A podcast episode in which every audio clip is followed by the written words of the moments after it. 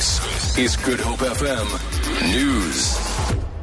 Morning. President Jacob Zuma has announced that he will submit a formal report to SADC and the AU and UN on the recent attacks on foreign nationals.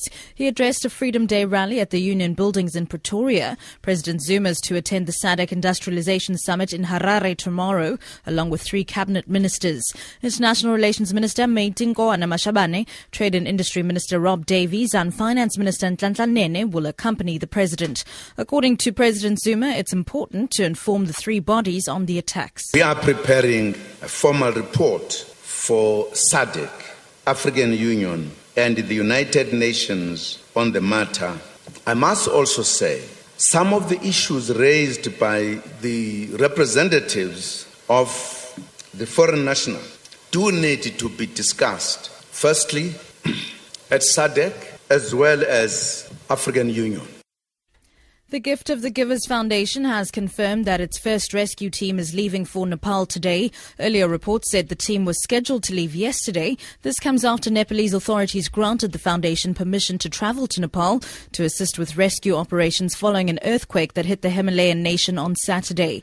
A number of international charities have already dispatched their teams to Nepal. The death toll currently stands at more than 4,400. The foundation's founder, Imtiaz Sooliman. The first teams will leave today. They will be the search and rescue component, but all the specialized equipment for search and rescue. Also, with the advanced search and rescue team, we are sending five medical specialists, three of which are from Nepal. They've already made arrangements for us to be received on the other side by medical teams. We will also be taking medical supplies for the hospital, a whole range of items that's required. We are looking at getting tents, blankets, and other items flown in from Dubai into Nepal.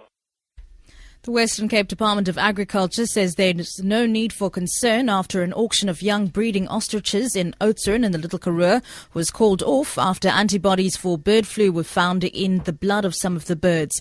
At one time, the H5N2 virus threatened to wipe out the entire ostrich industry in the region, causing the EU to ban all products from South Africa. But the industry is slowly building itself back up. The department's Petro van Rijn. The auction has not been cancelled, only postponed. This was done as a precautionary measure only.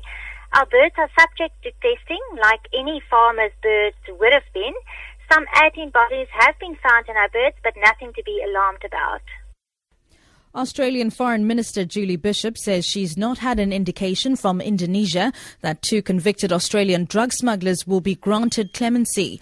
The two are due to be executed later today. In a television interview, Bishop said she was urging Indonesia to halt the executions and allow legal processes to run their course. Myuran Sukumaran and Andrew Chan are among nine convicts, including eight foreigners that are likely to be executed by firing squad. Look now at your currencies market. The rand is trading at 12 rand 2 cents to the US dollar, 18 rand 31 to the pound sterling, and 13 rand 7 cents to the euro. Gold is trading at $1,200 an ounce. And finally, the price of Brent crude oil is at $64.05 a barrel. For Good Hope FM News, I'm Sibs Matiela.